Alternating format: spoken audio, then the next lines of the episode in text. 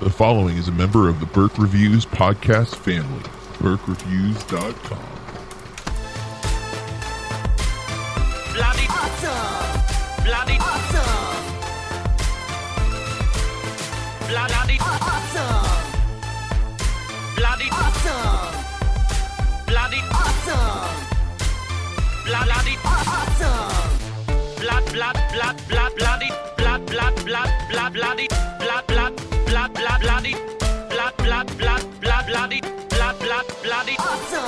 Welcome to the Bloody Awesome Movie Podcast. I'm John Burke uh, from BurkeReviews.com, and with me, is Matt Hudson from What I Watched Tonight.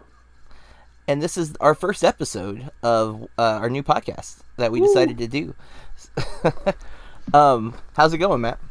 Yeah, good. Yeah, good. Looking forward to it. Um, it's been in the works for a little while now, um, and I know it's something that we do uh, week to week, month, month to month. Watch the new reviews, so I'm looking forward to it.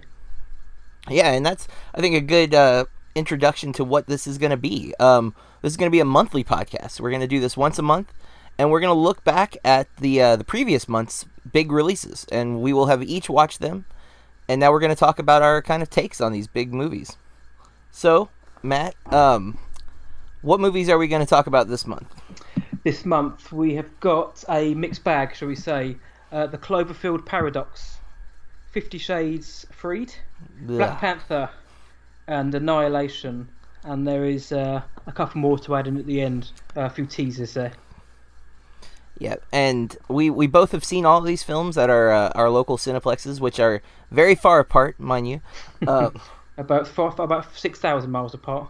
yeah, you know, it's, it's not that far. But um, I had to make an effort for a couple of these, but uh, one of them came right to our front door, right with uh, Cloverfield Paradox. Yeah, um, that was what a great marketing angle that was with the Super Bowl. I don't, I don't watch the Super Bowl. I wasn't. I was, I was, I was online waiting for the solo trailer to drop.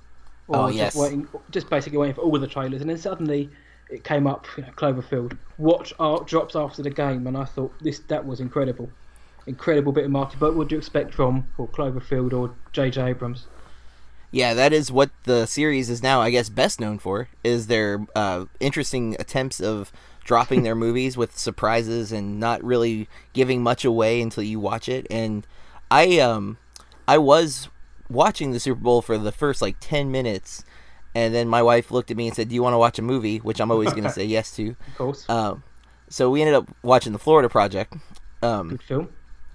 and my friend texted me that about the Cloverfield trailer, and I'm like, "Oh, when's that coming out?" He's like, "Tonight." I'm like, "Hold on." Three hours time. yeah.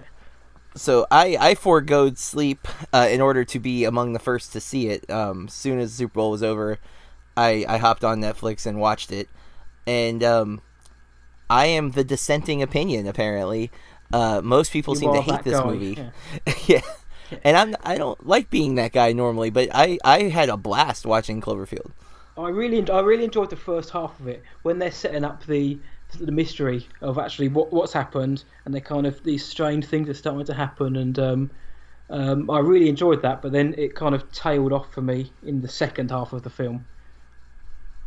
Yeah, I mean, I definitely wasn't like blown away by anything, but I just had a really good time watching it, and I especially loved Chris O'Dowd Yes, and his and his uh, and his arm, Yeah, and his arm. and Uh, his arm.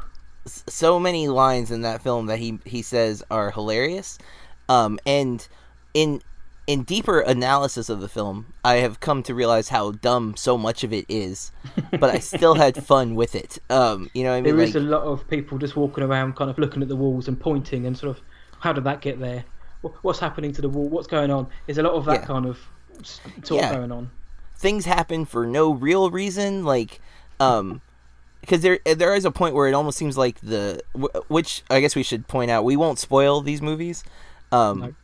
So we're not going to go into any specific details so if you haven't seen them yet don't don't fret but I um there was a part that happens in the movie where when I started thinking about it later I'm like yeah why did that happen like none of it really made sense they were just like a series of episodic events and I found those events generally entertaining, and thus I didn't hate the movie.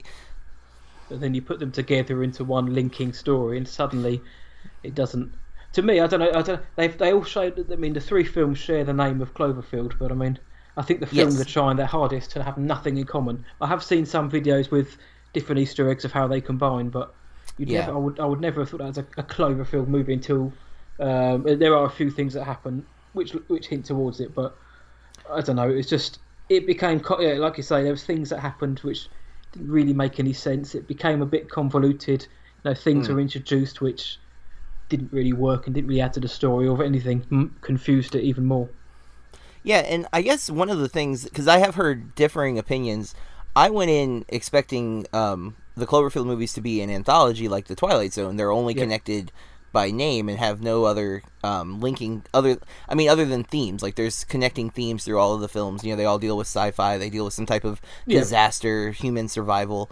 Um, and so I, I don't expect much from it, like the story. Like the first Cloverfield, um, it's a monster movie. It's a Godzilla movie, essentially. I mean, you don't see the monster as much as you do in some other movies. really more, see him at all. Yeah. yeah, more than the 2014 Godzilla, but you know, still like not a whole lot. And um, I enjoyed that movie. And then 10 Cloverfield Lane, I think maybe ruined the anthology aspect because it's such a good movie that it's probably way better and shouldn't have been attached to the Cloverfield brand. Um, I think Cloverfield's going to be our kind of yin and yang because I, I did like the first one, but I didn't Mhm. like 10 Cloverfield Lane all that much.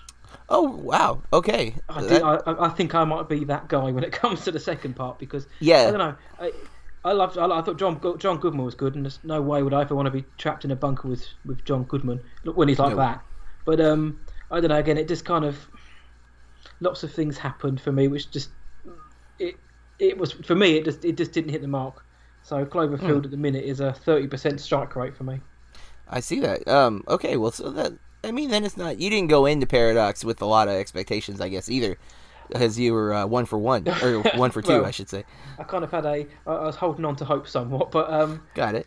I'd heard the I know because it it was I think it was the God Particle. It was before that was the original Yeah. script, and then J.J. Abrams Abrams got hold of it, kind of linked it more into Cloverfield. But the initial story of God Particle, now that I was I was really intrigued by that, and I thought that was fantastic. Um, with the obviously the scientists um, playing around with well, particles in space and what they what they end up doing, I thought that's a brilliant movie.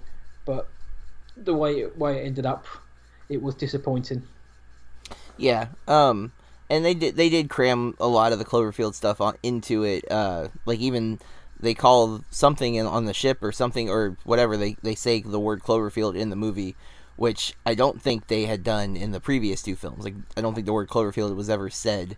I don't remember Um, it being said. No, seen yeah. but not said. Yeah. Yeah, yeah. So it's like uh, that felt a little more like forced in. Like make sure people know that it's Yeah. Cloverfield. Um, and yeah, but I guess my expectations. I kind of went into it wanting like a sci-fi, like like the network, not the genre, like a sci-fi movie, and I got that. It was you know a lot of like a B sci-fi movie. You know, it was a lot of crazy stuff happened. It was fun. Um, there was humor. There, you know, there was enough good. I mean, gosh, the performances in the film, like all the actors, I thought were doing Oh, their, yeah, there was their nothing wrong with best. the performances. Uh, Gugu Mbatha-Raw, she's brilliant. She really holds Yeah, that movie up. And, and like I say, Chris O'Dowd, he gives that levity um, and he gives that fun during during it. But there's nothing wrong with the performances at all.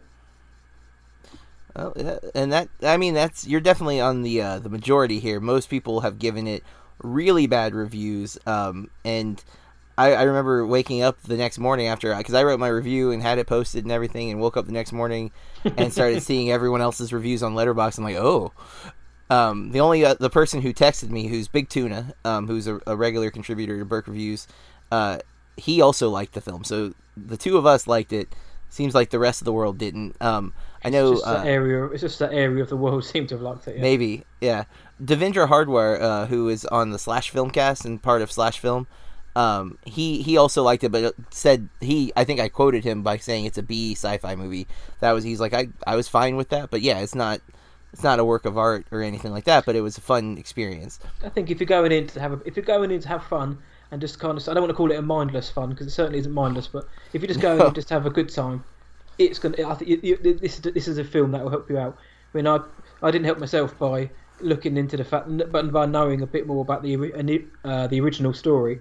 And I was kind Yeah. of hoping for this sort of intelligent sci-fi film, and I thought I was going to get that for the first mm, forty minutes, and then by the end of it, I thought, well, at least the marketing was good. Yeah, and it was. It's changed marketing. I mean, Netflix is uh doing this a little more and more. It seems with these random drops, and uh, I feel like they just did something else the same way, where they they didn't really announce it was happening until just before its release. Um, I can't think of what it was now, but it's I think it's a show, not a. Um, They do it. Oh, it was TV shows, yeah. yeah, the Chris Rock uh, stand-up special dropped um, like a week ago, and it was not announced till the night before that it was. Do you think that's a good change to what Netflix are doing? Do you, do you, do you like it or? I don't know. Um, it's interesting, and it, it's there. I've had an issue with how they market their movies, anyways. Um, I don't feel at home in this world anymore. Was a great example. I liked that film. It's a great film and it's been buried. Like where it never pops up on netflix. Like you don't hear netflix talk about it. And when it was the the day they post they posted out on uh the network it's on the top. You see it and then a week or two later it's just buried underneath all the other movies. And i hate that because great films get missed. And honestly a film we're going to talk about in a little bit but mute. I logged into netflix expecting to see mute at the top of my screen and it wasn't. Like i had to go searching for it. It wasn't even popping up that it came out and it came out yesterday. So they need to uh i don't know they need to change the system where you can i think browse easier like without knowing a movie's there. Like there should be some better system to like find new real new releases. Because like right now if i look at new releases almost everything on it has a netflix stamp on it. Like they're all netflix originals. There's like Yeah. nothing else there. And it's like well hold on. Is are you only putting your stuff in the new category but sorted by rate. I don't know how they could do it. I know it, does need a reshape because. Um, so I know some people like sitting on Netflix for hours and going back and forward, but I just like to, I like, like you say, I like to pop up on my screen. Sometimes I just want to Yeah. sit down, get, get chill out, uh, ch- Netflix and chill, chill out, watch it, and not have to Yeah. go searching. But I was lucky when I found um, I don't um, I don't feel at home in this world anymore Um because I did I was on a searching mode for that and happened to find it. Uh, and I'm glad I did. Yeah. That was a good, that was a good film on Netflix. Not sure about Big time. Cloverfield. Uh, yeah, unfortunately, um, Sorry, that seems to be. I know it's okay. I, I, I have to like some of the the movies other people don't. I guess to give some juxtaposition. Um, I don't want to just always if we be. all agreed. Yeah. Yeah, yeah, exactly. I don't want to be the guy who's just always like, "Yep, I agree with everybody else's point of view." So, um, and I think I the next movie though I think we might be on the same page. Uh, Fifty Shades Freed. Oh. that was that that was that was also a, a snippet from the film, by the way. yeah, I'll let you start with it because um, because you had your challenge to see this film, so I'll let I you did. lead with this one. I had to go and see this, and I've not seen the other two. Um, so I knew only what I was able to get off of YouTube uh, mock videos where they were making fun of, or you know, there was I think it's a They're called reviews, Oh. I think. yeah, well, some maybe, uh, maybe they're just simply reviews, but um, Screen Junkies has a, a thing where they do like a synopsis of the film, so you can just jump right into the new one.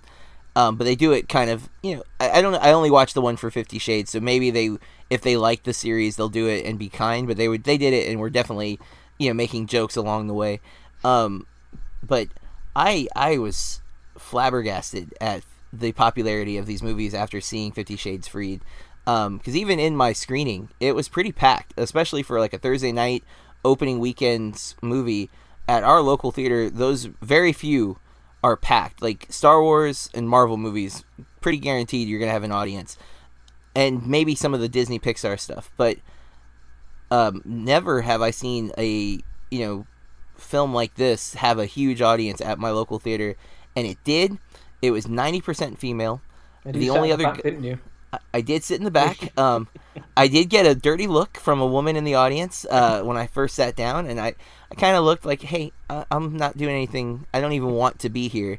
Um, and there was a few other guys in the theater, but they were with their wives. In fact, when I was walking in, uh, an old man and his wife were walking in, and there's uh, this particular auditorium had two doors to go in. You can go left or right. And the wife was like, "Which door?" And he just said, "I don't care. This is your movie."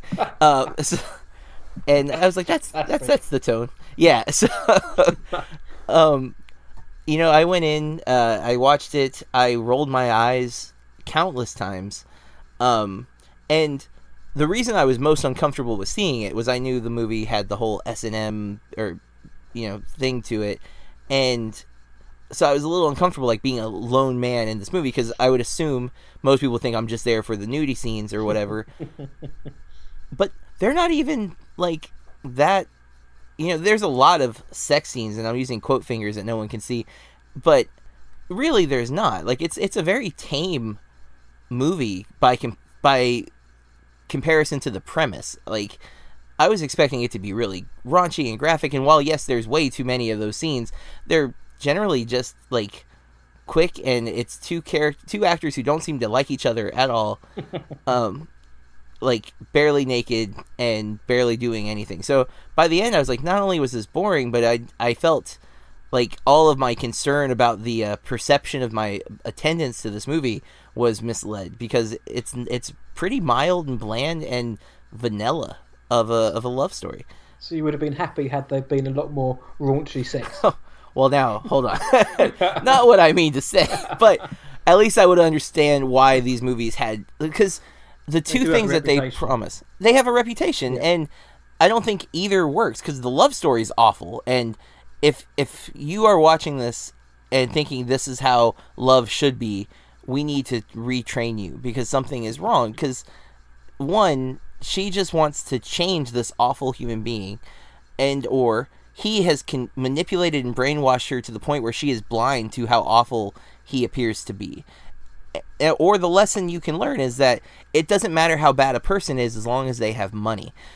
Neither of which are things that I want m- my kid picking up on. You know? Absolutely. My favourite quote, one of them was at the end. It's no, no, not a spoiler, but she, um, what's her name? Anastasia, Dakota, Dakota Johnson's character, um, Anastasia. She says, um, you know, Christian's not a bad guy at all, and he's literally spent the last the trilogy of films being a bad guy.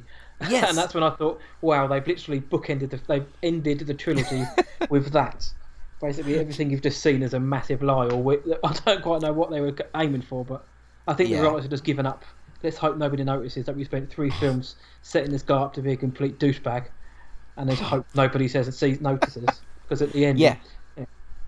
yeah, no, yeah, I, I, I agree with everything you said. Um, it it was it was a it, I had a really good time watching this film, uh, but not, not not at all for the reason that the director wanted. It was it was unintentionally funny. There were times that like ev ev at the end of every scene was just like a like the suddenly somebody would raise an eyebrow or bite their lip.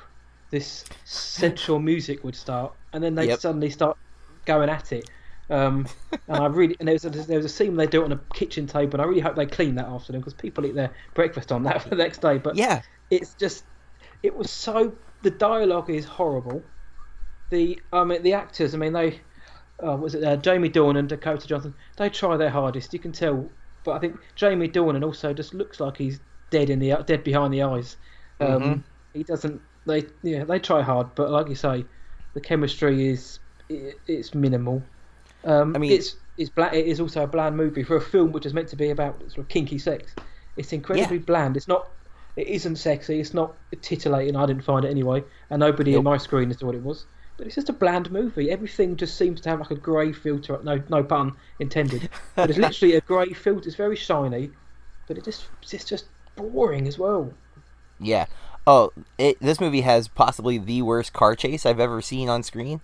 Um, it, it is so boring and pointless, and yeah. And my Oh, partner, she just- watched it because she she doesn't mind these three films. She sees them for what they are, as sort of silly silly films just to kind of watch and not take too Mm-hmm. seriously. But even she said, you know, when she's meant to be driving this sort of 200 mile an hour sports car, and she kind of just sort of looked like she was on a Nintendo Wii, just sort of having a bit of fun. There was no Yeah. tension at all in her face.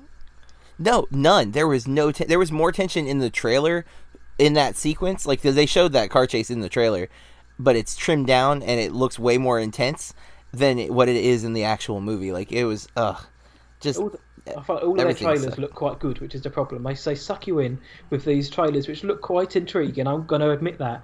But then when you see the film, the films are basically just a, a shiny sort of hour and a half movie video advert. Just Yeah. with a, lot, a, a, a new trendy soundtrack. I didn't I didn't really recognise many of the songs. I will admit to that as well. But I don't know. It just seems all, it very much all style and absolutely no substance whatsoever. It's Yeah, cool to like uh, them. There's nothing wrong if you like the films. I'd never, never, I'd never hate on anyone or tell anyone not to like a film, but oh, it's hard work. I would encourage you though, if you do like these films, to maybe try some other love stories because there are some really great ones out there.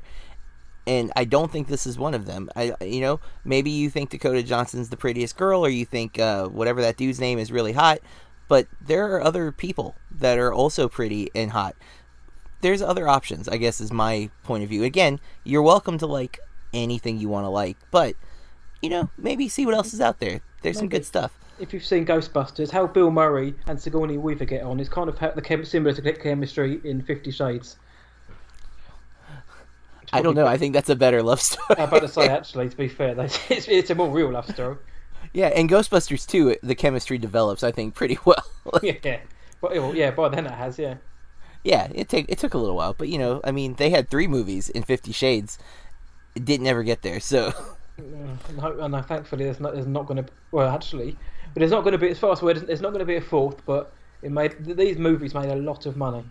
Um, the target audience, you know, they, they they lapped it up. They loved it. So Yeah. who knows? There may be. No, I haven't heard anything, but who's to who's to bet against there being another movie five years later? yeah, and I and the fact that this came as a Twilight fan fiction in the first place is still like mind-boggling to me. Yeah. Um, so yeah, because I'm not a fan of the Twilight movies either. Um, although I am supporters of both Kristen Stewart and Robert Pattinson as actors. As actors, uh, not- fantastic. Yeah, just somehow got lumped into those horrible movies. So yeah, and they're doing everything that every low budget indie film was they can now to try and uh, erase Yeah. the memory of Twilight. But I think their And- low budget indie films are a lot better than Twilight. yeah, Personal Shopper and Good Time from last year are both amazing. Um, so yeah, if you haven't seen those and you're a fan of Twilight, check those out. But um, an interesting thing I'm noticing too, uh, one this month, um, the beginning of the month is pretty pretty tough because had we done a theatrical release instead of Cloverfield, we probably would have done Winchester. Oh, that that was Yeah. my review in words. Was just oh, yeah, and that, that's all it needs to be said about Winchester. There's nothing positive to say, and so the first half of our month is bad. Um, but I think the second half of, of February turns it around pretty well. So, picks up a lot in the second half. So what were your thoughts on Black Panther? Uh, I I thought Black Panther was fantastic. Um, I'm not. I've mentioned before. I'm not the biggest comic book movie fan.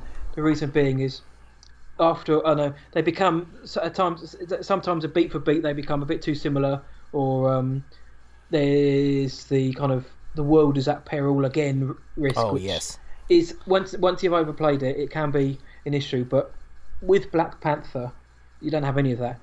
It's a contained story within this gorgeous nation of Wakanda.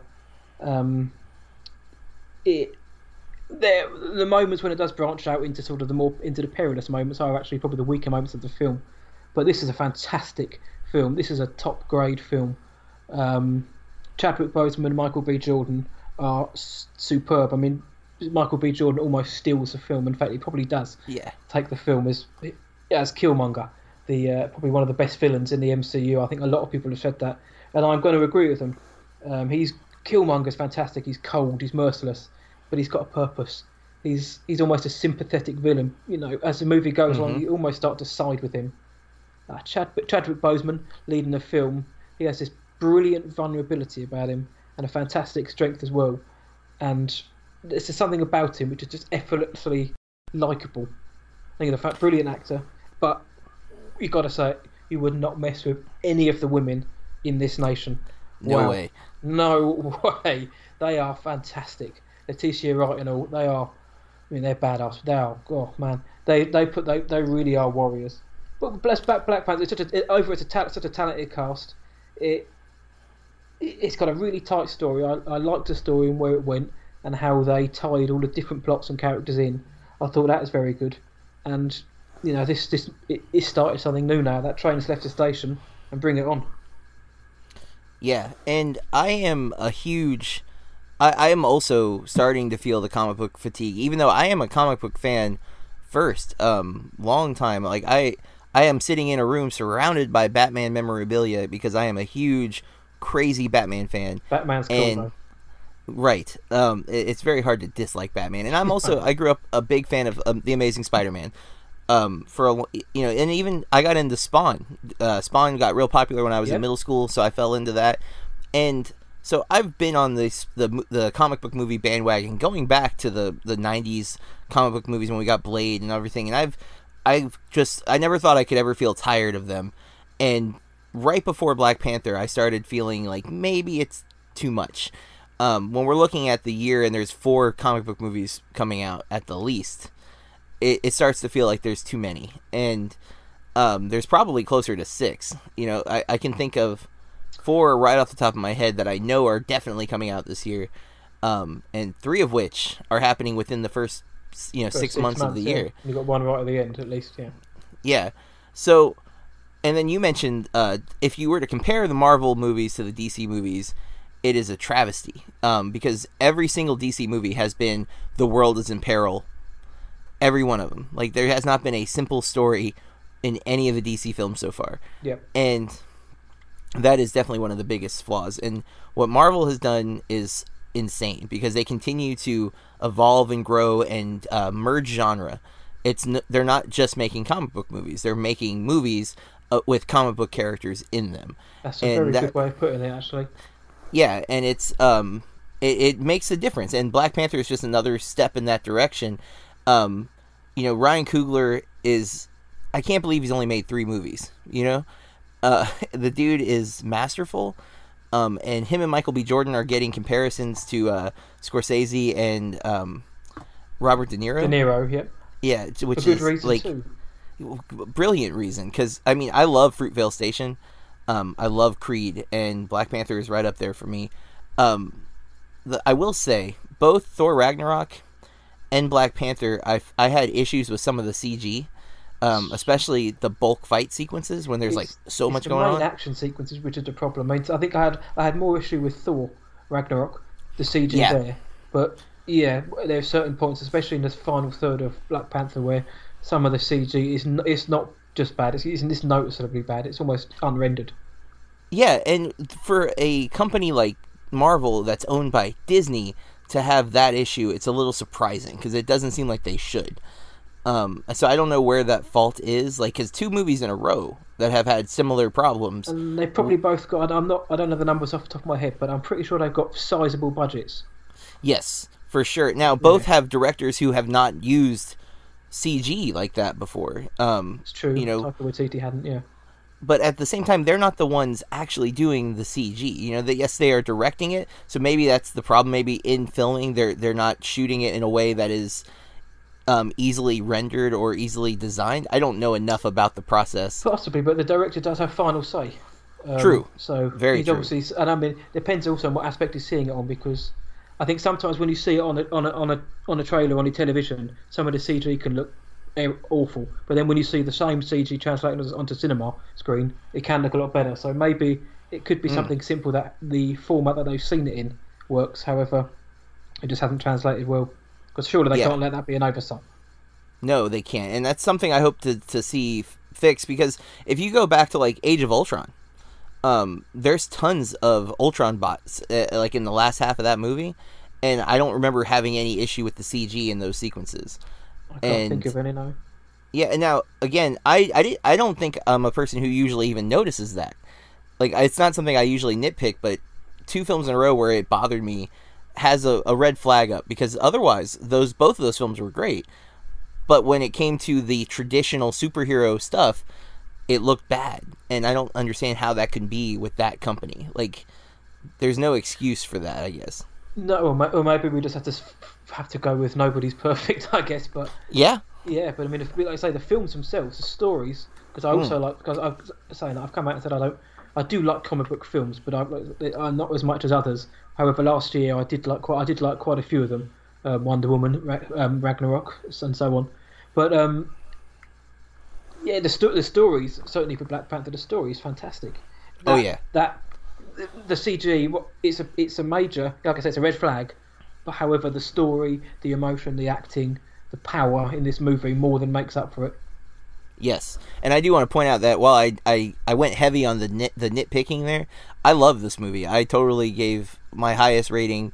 Um, I had a blast with it. Uh, my daughter went back the next night and saw it a second time because she was that into it, and um, yeah, it's it's a movie that I am very happy exists for so many reasons. Like Yep. one that we have strong characters, like of you know one who aren't white, and two that are female in this film. Like it was just super refreshing, and that the male characters in this movie don't talk down to the female characters. Like it's it's refreshing to see a progressive movie being made in the comic book setting.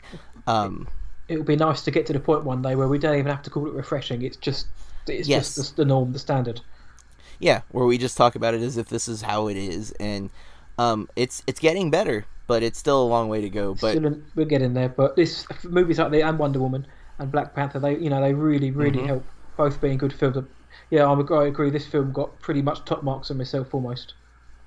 Yeah, um, and again, uh, the nitpicks are, I, I would say minor because the CG, even if it's not great, it didn't take me out of the movie or anything. I, I just happened to make a you know make a note of it, um, but I still had a good time watching it, and uh, there is some cool action sequences. But I actually really like the character moments more in this film than any of the action scenes. Just like you know, hearing the conversations, seeing them interact with each other was so so great. The um, brother and sister, you know, T'Challa and his sister were so fun.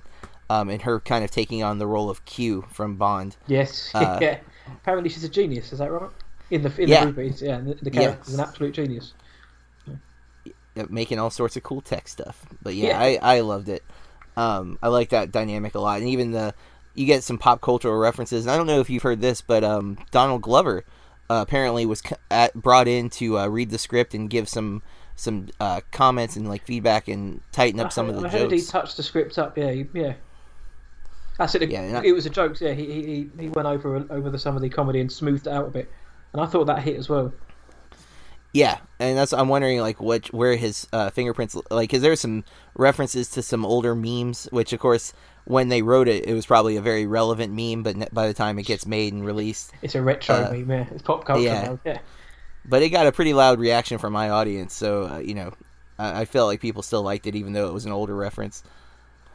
There's nothing Donald Glover can't do. I don't think anyway. Just off topic there, but when you mention him, Yeah, I'm I'm a big fan. I can't wait for Solo. Um, just because of him more than anything. more than anything, I just want to throw out as well Andy Serkis, how good he was in this. He looked like he was having so much fun without the without the balls and the mocap suit all over him. He was he, he was he was brilliant, but he just looked like he was having a blast. I agree. Like he really, man, he he was so big and interesting. Um, yeah, it's it's funny because Marvel's one of the the stigmas that Marvel's had is a villain problem. Um, a lot of their villains have been kind of forgettable or lame, and this movie had two essentially because Andy Serkis was also really awesome and dynamic and interesting, and then Michael B. Jordan, just phenomenal character. Like Killmonger is a super memorable, awesome Marvel villain that hopefully, um, you know, will set the bar for the rest of the movies that will be coming in the in the future because there's a lot more coming. Um, I think it's only going to get more rapid as they come out. Now, now think how how now you've got Thanos in the next film, the biggest Marvel baddie of all. Now Mm-hmm. is he is he going to be able to you know be as good as or make as much of an impression as Killmonger did? I Yeah, guess and it all depends on the story, of course, but And the expectations I think are higher because they've been teasing him for what, like twelve movies now or I think something. what is that? MCU's what eighteen films? I think the MCU is. Yeah. But yeah, they've been teased for the most of it. It's funny because you, you've hardly you've hardly seen him. Yet he's now going to be front and center in this Mhm. massive ensemble film. So I'm Yeah, interested and- to see how that one works. Yeah, and I'm a big Josh Brolin fan, so I'm hoping it's great, but I'm definitely a little apprehensive because again, there's so much for 12 movies essentially to be hyping up a, a villain. That's a lot to live up to, you know. Like he's gonna have to be really great to to do what to deliver what we're all expecting, I guess. Yeah, agreed. Yeah, I mean they've had what this is what they after ten years of, of Marvel films to sort of culminate to this end of this to these two movies, the two to two Infinity War films. Um, because I'm apprehensive just about how they're going to pull it off, but I guess with their hit with their success rate, I wouldn't. I'm not going to say they're not. They can't do it. True. I agree. I agree for sure. So Black Panther is a commercial success too. It's it's been raking in the box office dollars. Um, this week's release, uh, the last week of February, the last Friday of February, the twenty third, Annihilation was released in theaters, and uh, it was released in less theaters than originally expected. I don't know if this is happening everywhere, but um, in our local area, they pulled it before it even got to the theater. Uh, It's amazing why they do that. I mean, I'm surely Paramount has enough confidence in because overseas internationally, um, it's a bit like over here certainly. I mean, I was lucky to see it earlier, but it's getting a net, it's getting a Netflix release. It's being straight onto Netflix, Mhm. and I think that's happening in a lot of the international markets as well. And it kind of, I mean, once you when, when once you see the film, you go, you're going to look at it and think, why on earth have they, you know, thrown? I, I can actually I can kind of see why they might have pushed it onto Netflix, but because they maybe they maybe they think it's going to be a divisive film, but come on, this is a, this film deserves a wide release. big time. Um, I definitely think people, not everyone's going to respond well to this movie because it, it touches on some challenging, challenging topics. It's brutal. And-. Yeah, and I think without again spoiling anything, I won't say what, but I think it might have the most terrifying scene in film ever. It's that one scene, isn't it? There's just one moment, one scene which is absolutely horrific. Yeah, uh, and there's other moments that are also like kind of terrifying, but there's one where it's like everything about the scene, like the atmosphere, the tone, and then what happens. It's it might be the scariest thing I've ever witnessed uh, on on film, Wow. and I I I've heard it from a few of friends too who've kind of confirmed. I did bring my daughter to see Annihilation as well because she's a budding cinephile, so I'm like encouraging her to kind of come to some more challenging things. And I was a little apprehensive bringing her to Annihilation, but um, I think that was the quietest walk to the car we've ever had after a movie. How does she feel after that? Because uh, it's gonna admit, this is a it's one of those. This is a it's this is a movie that you have to be patient with. You have to really watch Mhm. and give your full attention to. But once once you once you once you get to the end of it, wow. But how did how did Yeah. your daughter find it? um her initial comment because I wait I waited till we were about halfway to the car before I even asked like what did you think, and uh, her initial reaction was kind of mimic my own was kind of like I'm not sure and I'm like yeah yeah I'm not sure either I know it's great, but I don't know how I feel yet like because it's it's so thought provoking and so Yeah.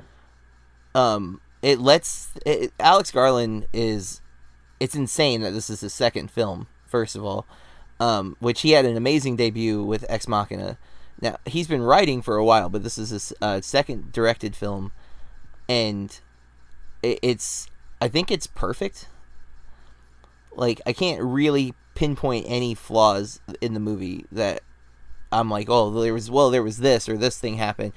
I I just the performances were amazing. Um, I have some theories on some of the the things that happened, which I won't get into again because it's this movie's fresh. It's only two or three days old when we're recording fresh, this. Yeah. Yeah, so I don't want to spoil anything, and it's also a film that I think you you should see on a big screen because it's visually stunning. It's Like- loud. You need the the, sa- the sound is incredible as well.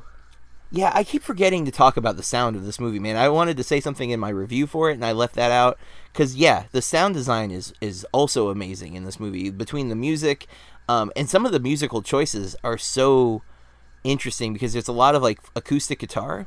Yeah, yeah, it's it- true. It's it's but it's it fits perfectly, but at the same time, it feels more optimistic than the movie itself. But it's a cool juxtaposition. Yeah, I mean, I find it hard to talk. I said pre-show. I find it hard to talk about this film without giving anything away because it's quite. hu- It's like I said, there's a lot to take in, and the more you kind of start delving into the into the plot or the synopsis of it, the more you kind of realise you're stepping over yourself to not give anything away. It's one of those films which, I mean, I've seen a mm-hmm. lot, a lot of people, a lot of buzz. I mean, people are saying the same thing. Just, just don't, don't, don't don't read anything. Just go out and watch this film. I mean, it's not. It, there's not really much to say that bad and that's bad. I mean, again, my biggest nitpick, which is it really a nitpick, is that it could the pacing is the pacing could be ever so slightly sharper, but that's it. That's pretty much it. Yeah, and I I could see um I'm definitely concerned with that that element for your general audiences that it could become boring and Yeah, um I I was a little worried with my daughter but um I took her to see North by Northwest uh at a um, Fathom Event, right? But that one I found when I showed North by Northwest to my classes, several of my students were like, "It's too slow, it's boring," and so I was worried about her latching onto that when we saw it, and she was she loved it. So I, I kind of felt comfortable with that, and um, she's good about not like if we're home watching a movie, her phone is out. But if we're at the theater, she has the right etiquette and phone is away, and she gives the movie 100% of her attention. this movie this movie you need that. And i think i think that's part of the maybe that's why it's i think internationally it's been released because i think it's yeah, similar to mother. I mean that got that did get the wide release but mm. getting audiences to sort of go in and watch this film and sort of take a punt on it and to really to like invest in it i don't think they had full confidence full confidence in you know that the the audiences would, would get it or respond to it how they want to Yeah, and I mean the the narrative structure is very unique. Um, it, it's it, it's challenging at the very least to, to kind of follow where everything is, is line- like in terms of a timeline. Um, but I not at Garland's fault. I think Garland navigates it perfectly. But it is like again, you have to work to really keep track of everything that you see in the movie, and not everybody likes that. No, and there's nothing, and, and, and on that point, there's nothing wrong with that. Not every movie needs to be, um, which I'm going to get to on an, on on another movie we're going to talk about. But not every movie needs to be 100 miles an hour, full of action, or with you know everything getting smacked in the face with exposition. Um, Yeah, but some, but yeah, like but sometimes, you know, especially in a film like this, it just the slower, uh, the slower pace, it just works, and the fact that you have to sit and think and take everything in, it you know it, it pays off big time here. I, I completely agree. So Something else that pays off big time is the just the ensemble cast. All the fact So that much. everyone gets their chance in this film is such a, fantastic cast, female-led cast as well. Yeah, and Natalie Portman, who's obviously a well-received actress, Academy Award-winning actress, um, but what the performance she gives for this movie is so insane. Um, and then the I didn't even recognize Tessa Thompson in this movie. Um, yeah, she was in Creed and she's in Thor uh, Ragnarok as Valkyrie, and here she is as this kind of timid physicist. Yep, glasses and all, yeah. Yeah, like almost unrecognizable uh, her performance in this movie compared to the other things I've seen her in. Um, and I, I'm a big Jennifer Jason Lee fan, and I thought she was great in this too. So Yeah, if, they, that's how they, they all get a chance during it. It's not just this is Natalie Portman's vehicle and everybody else follows. I love Natalie Portman, by the way. She's fantastic. But everybody gets a chance in this film. All of the actors, they all get their moments. Um, and that's what I like the most. It takes the time to actually invest, invest and delve into the characters as well. Mm-hmm. Oh yeah, yeah, totally. Uh, and this is one. It's based off of a book. It's actually based off of a trilogy of books. Yep. Um, and I am I am now. I don't read much, but I am very uh, interested in, in checking out the books to see, you know, the differences, and then also like I like to I'd like to expand a little more into this world um, from the movie. And I, I don't know that we're going to get a trilogy of movies. Um, unfortunately, I think the way it's been distributed, and uh, I don't think we're going to, which is a shame, because every we get so many people screaming out for these kind of movies, but then when they come out, nobody goes to see them. Uh, so then the studios get cold feet, and then they go back to releasing, you know, the stuff that makes the most money, but may not always be the best Transformers, um, that kind of stuff. Yeah. Sorry, that. oh man, no, I was totally wanting to say Transformers. Um, Thank you. I uh yeah, I agree because Blade Runner 2049 was I loved so much last year and I loved Arrival that I think are both kind of similar. They're slow, they're quiet, they're introspective and uh but they just don't bring the dollars unfortunately. Um big time. And another shame is this because I mean this Annihilation was released in February. By the time awards season next year comes, no one's going to be talking about this. No, yeah, no way. Whether or not it would be up for certainly sound design, but you know there's some fantastic performances in that sound design. I mean, I'd like to think people remember that this time next year. Yeah, I hope so. Um, maybe it'll find its legs on on Blu-ray or something, because it'll come out long before the the awards next year. So who knows? Maybe it'll get some uh, some hype from that. But I think if we look back at the four movies we saw this month, uh, Matt and I are in agreement with Black Panther and Annihilation. Um, we both say don't bother with Fifty Shades unless you are just diehard fan, and then um, we're t- uh, torn on Cloverfield Paradox. But if you have Netflix, it's already there. you could do worse things with two hours. I think It, it's so. on Netflix. I'm glad. It, uh, it, you know, I don't. I didn't, have to, I didn't have to pay to see it. Go to the cinema, so I'm glad at that. So if you get a chance, watch it on Netflix. By all means, it's the, Glo- the, the Cloverfield Paradox isn't a terrible movie. It's not an awful movie. It just didn't grab me. Just didn't engage me. But it doesn't make it a bad movie per se. Yeah, and and uh, there is some definite problems with some logic in that movie, but I had fun with it. Yeah. But- I mean, a, a bad movie would be something like Winchester, but um, Oh, that yeah. not on Netflix, so you don't have to talk to yourself with that. Yeah, and avoid Winchester if, if you're going to the local cinemas. Please do. Um, it has almost put everybody to sleep that I know who has seen it. So Yep, I was I I was heavy lidded. My partner fell asleep during it, and I had to kind of nudge her to wake her up. So uh, that's and and and, I, and I, I put in my review. But surely Dame Helen Mirren, she's a knight of the realm over here. Surely she can use her influences to you know get old Queen Elizabeth, get her to strike this film from history, get execute it. It's that bad. It's absolutely terrible. There's not enough bad thing to say about this film. no, I I just can't believe how they could take such an interesting premise and yeah, the base just story is ruin brilliant. it. The Winchester Yeah. Mystery House is such a great story, and what what the world does need, or what I need, is a is a good atmospheric haunted house movie. You know, like a, just a really again a slow burning sort of dread kind of inducing Mm-hmm. haunted house film. But Winchester is not that. Nope, it is it is not that at all. No, Um, I just felt sorry for the actors. Jason Clarke's, you know, he's he's sweaty and frantic and panicking during the movie, and I assume that was just because he realised he couldn't get out of his contract for the film. He was so to- desperate. yeah, I've got to film this. But um, yeah, it, it, don't watch that. Nope. And Please. I think the last thing we're going to talk about is the newest Netflix release, uh, Mute. Yeah, it hit last. It hit yesterday. Um, yesterday, twenty third. um, Yep. I mean, we haven't spoken about this at all, so I, I don't know your. Well, actually, well, I, I, I gathered your thoughts earlier on, but I haven't heard what you thought about this. Yeah. I um I just finished this at like one o'clock in my time, so about an hour before we started recording. Um, I am a huge Paul Rudd fan. Like everything I think I've seen him in, I love him. Um, Role Models is one of my favorite comedies, and I have an "I Love You Man" poster on my wall. Um, I am big Paul Rudd fan. So when I first heard about this movie, um, I was super excited because new Paul Rudd movie, and then Duncan Jones is the director, and I am of the the very small um, American minority of people who liked Warcraft. Um, You're because certainly I did your own pl- Yes, I played Warcraft. I was a Warcraft gamer for a long time. Um, so knowing this, actually, I'll even admit a little farther. I read some of the novels based on the World of Warcraft. You are. So- you, you do like it. Yeah, I am very aware of the lore, so I had a good time with that movie. I didn't think it was perfect, but I had fun with that movie. Um, and there was a lot, you know, I got all the little references to the games and things, so I, I had a lot of connection to it for those Yeah. reasons. To be fair, it did make over three hundred million dollars in China, so Success.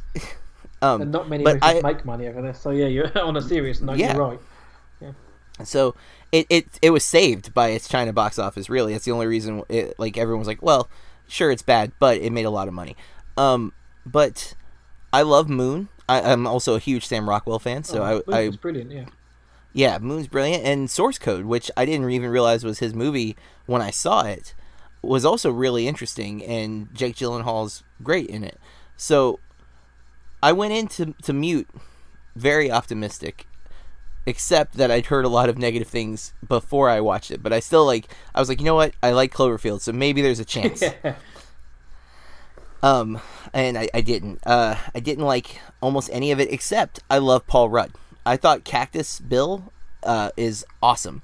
Um, I don't think I've ever seen Paul Rudd play a villain. It's definitely Character. type. Yeah, and I, I just thought, man, he really like some of his dialogue because there's a lot of like homophobic dialogue that comes out of him. Um, that felt like almost it was out of the '90s. Like it felt like stuff you would hear in '90s movies. Like I think he called someone a faggot. Sorry to use that word, but I wanted to quote him because I was really shocked to hear that. Um, it's not something you hear being used uh, in that way much no. anymore. Certainly because this Yeah, film's not- also set 40 years in the future, I think.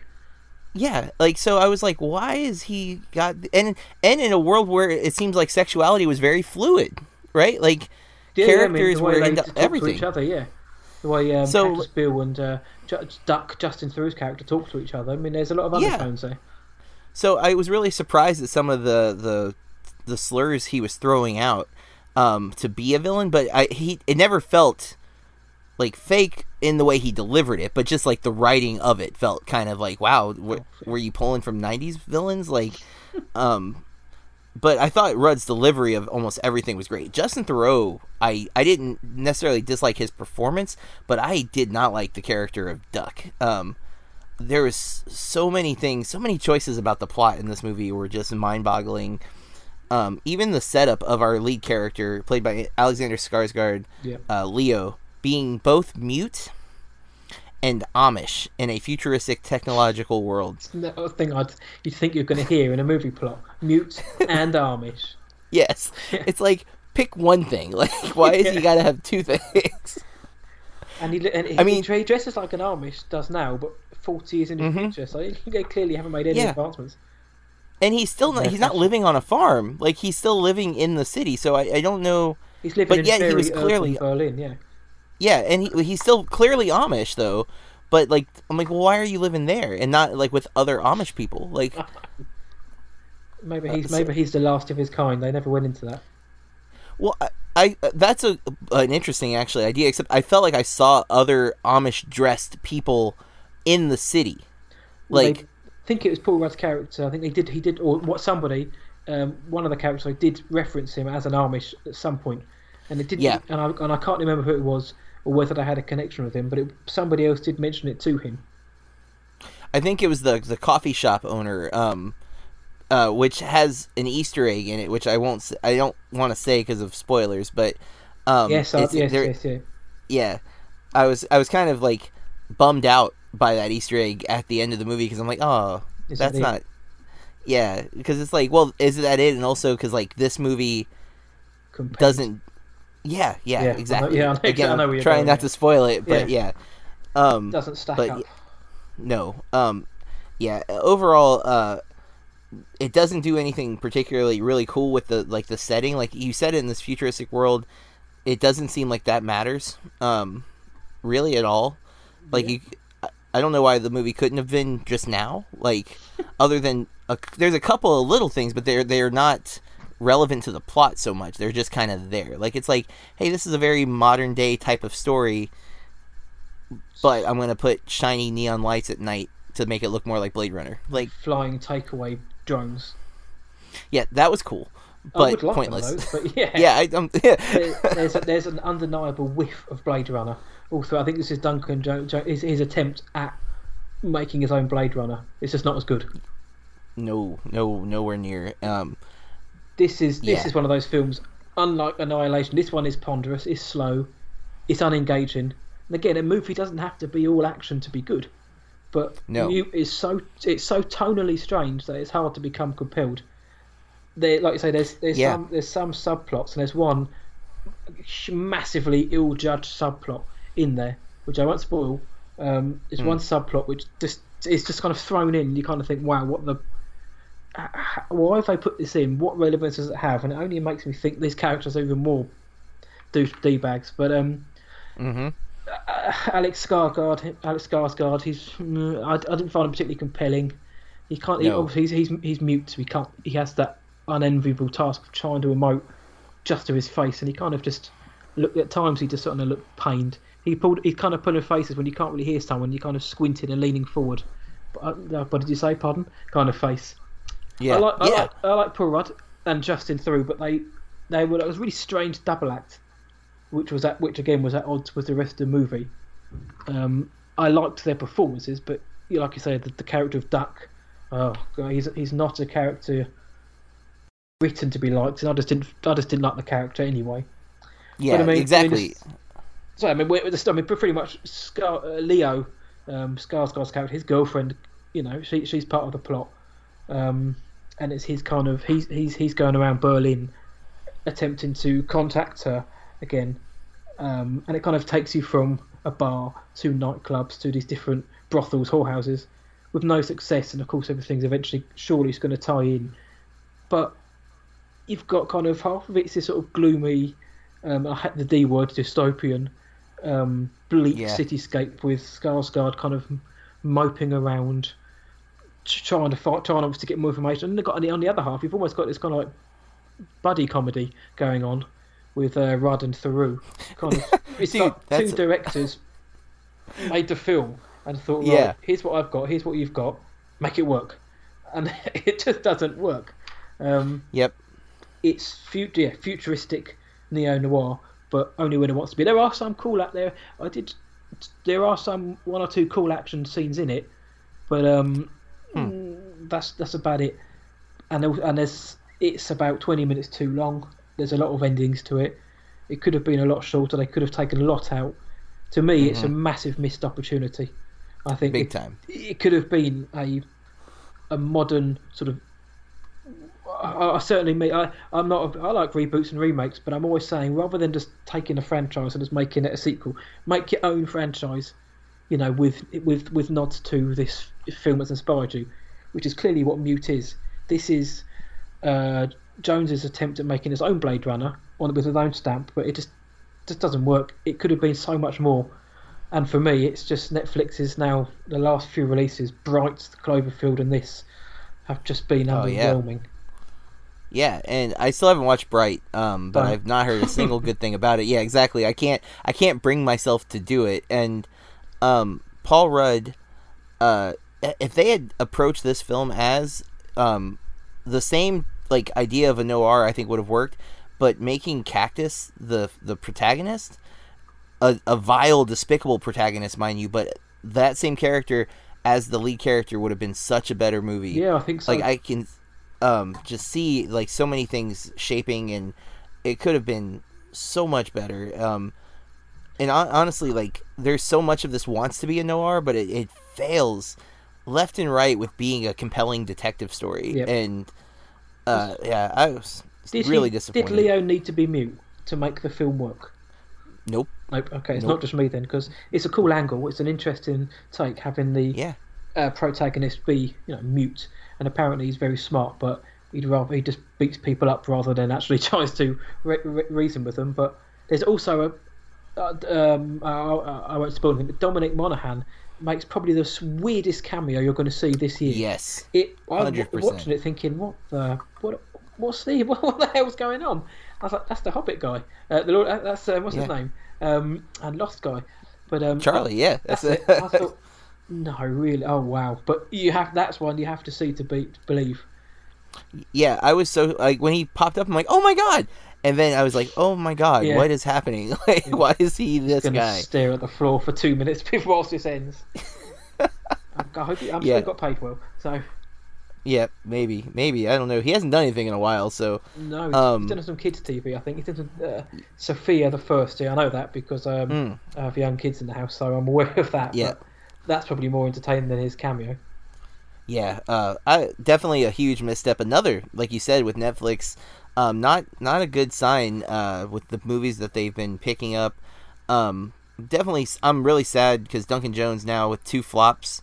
I assume this is gonna flop. Last I saw, it's not getting good reviews at all. Yeah. Um, but with this and Warcraft, it's not looking good for his future. Um, you know, I don't know if he's gonna be able to get something he wants to do made. He might end up having to take more of like a journeyman type role and just pick up other people's scripts and make those. Um, because after Moon, I think he had a little bit of carte blanche to like, hey, you showed how you know creative you can be, and then this is just I think it's mute. huge mute misstep.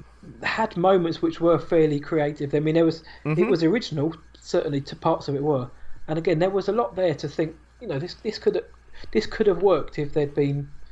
I don't know if it just I, I can't I don't want to say worked on more because I mean the guy has he's been he had this movie in his head for 10 12 15 years so it's not like he hasn't been thinking about it and I think that's my disappointing thing is that you know he's obviously this is obviously a labour of love for him and it just didn't work out but there's which is a shame because there are seeds of a really good movie in there hmm but it just it just didn't come out. But maybe maybe Netflix may be his sa- salvation. Maybe doing smaller films on Netflix wh- which get more Yeah. which get more critical attention um, could work out better for him. Yeah, I mean, I kind of think this movie reminds me of Suburbicon in a, in a way, just that You- it feels like Why did you remind of there's- that? I know, right? It, it was brutal, right? But it had the same thing. There, there's little seeds of excellence inside of a bunch of garbage, and if you can remove the garbage, there was a good movie there. It just got piled on with a bunch of other stuff like that belonged in different films, and that's this movie has that same feel. Like there's there's so many things that's like why are these two things happening and he tries to tie them together at at points but it just never really works it's just no like well, logical that- connection. There, uh, really, Yeah. There's there's one obviously, but again, even most of the connections or the twists, they are forced. They feel forced to me. very to feel kind forced of yeah. make it a cohesive story and try and make these sort of strange warring plots come together. Some threads come together somehow. It's a, it's a, it's a, it goes to me. It goes down as a missed opportunity. It's a I I mean I I think I nailed it in my review. I didn't like it whatsoever, but it's definitely I did concede at the end that you know this could have been a lot better. This should have been a lot better, but unfortunately, what we're left with is is is this. Yeah, and it, it, it did make me excited for Ant Man and Wasp though, because I love Paul Rudd. So I'm just like, I want more Paul Rudd.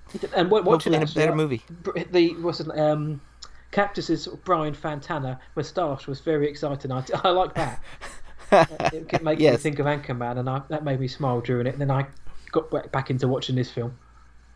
Yeah, I was actually I was thoroughly impressed with Rudd's ability to be a bad guy though. Um, you know that's it's hard to go against type like that and be convincing, and I was I was actually intimidated by his character a couple of times where I'm like, wow, I didn't think Paul Rudd could pull that kind of tone and and be genuine because he's not like a silly bad guy. He's like a he's a presence. Like people are uh, afraid of him. Menacing, but Yeah, I think what lets it down is because uh, there are times when he is given more of the. You know, it, it, it, I won't say fun. There's no fun moment. It's not really a fun film. yeah, But no, because he's afforded a few more lighter moments. It does for me. It took away slightly from his, you know, Yeah. presence.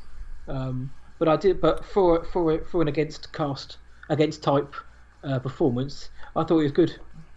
Yeah, and that's what you just said, though. I think is why I think he would have been a better protagonist because of those little light moments. You know, because those moments make it seem like maybe he isn't the bad guy, but he was supposed to be. But like, if you turn that table and you make him in a noir, especially where a lot of times there are no good guys in a noir film, you know, everyone's evil. That's Yeah. kind of the whole attitude. It would have worked so much better. Um, because here he is, this guy who isn't a good guy, but yet you see some redeemable qualities in him. You know, like Oh, that would have worked. Yeah, there, there's certain. I mean, he's he's there are ties in the he has ties in the movie to people Mm-hmm. who's very loyal to, and that is and you find that very endearing.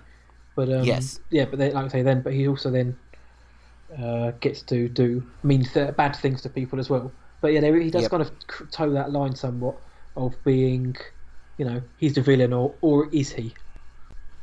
Yeah, and I kept I kept waiting for that to play out differently than it ended up playing out. So, um, that's a little bonus movie, but neither of us were thrilled with Moon. Yeah. Uh, not Moon. We love Moon, not Mute. I, I hate that it's even like in the same sounding name. Like, cause the I'm like Moon, Mute, Mute, four letters with an M. Mute. Crap.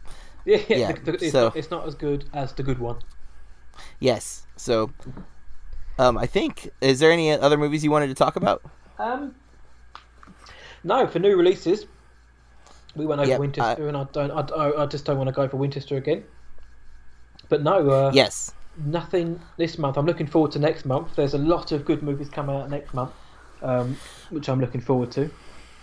Yes, and March is busy for me as well because I will be going to South by Southwest and uh, watching a crap ton of movies, um, including I hope a Quiet Place at the at Oh, its South by looking forward to Southwest premiere. Yes, uh, I hope I get in. I am a little. It's the big highlight and like opening night film, so I don't know how bad the wait is going to be to get into that. But um, last year it was Baby Driver that premiered, so uh, I'm I'm expecting it to be very crowded and almost up, impossible. Yeah. Well, I- well I'm hoping to get uh, early early seats to uh, Red Sparrow next month. So um, looking Mm. for, I'm looking forward to that. Um, but then what else we've got? We've got. I mean, Game Night. I think that that's already out in the states. It comes out this week in the United Kingdom. Uh, a Wrinkle Oh, okay. Time, Tomb Raider, Pacific Rim, Oh, yep. Player One, The Meg, Thoroughbreds, um, Love Simon comes out. Isle of Dogs. I think I think The Strangers come. Probably at night comes out. Hmm. There's there's a lot of films coming out in March um, to look forward to. So I think we're going to struggle with just four films next month. So Yeah. Yeah, but we will pick uh, specifically four that we will guarantee that we both see, Yep. and we will be back in one month to talk about those and anything else we saw, which I will have just way too many films to talk about, so I will have to keep it very brief. But um, because I I have I'm planning on seeing at least 20 movies at South by, uh, probably going to get closer to 30 as I am there for nine days, and will have nothing but watching movies planned. uh, so um, it will be a busy month for sure, but. Um, there's worse All right. problems to have in the world. there are. There definitely are. Um, with that, I think that concludes our first episode of the Bloody Awesome Movie Podcast. Uh, Matt and I will be back. Um, in the meantime, you can follow us on our social medias. I am at Burke Reviews, and Matt. I am at WIWT underscore UK at Twitter and at what I watched tonight on Instagram. And uh, you can go to BurkeReviews.com and read my reviews. And you can go to Matt's website www.whatiwatchtonight.co.uk. and keep up with what we're doing. Um, until next month, keep on watching the movies, people. Stay bloody awesome. Peace. Bloody Awesome! bloody Awesome! bloody Awesome! bloody Awesome! bloody Awesome! bloody Awesome! Blood blood blood blood bloody blood blood blood blood bloody blood blood blood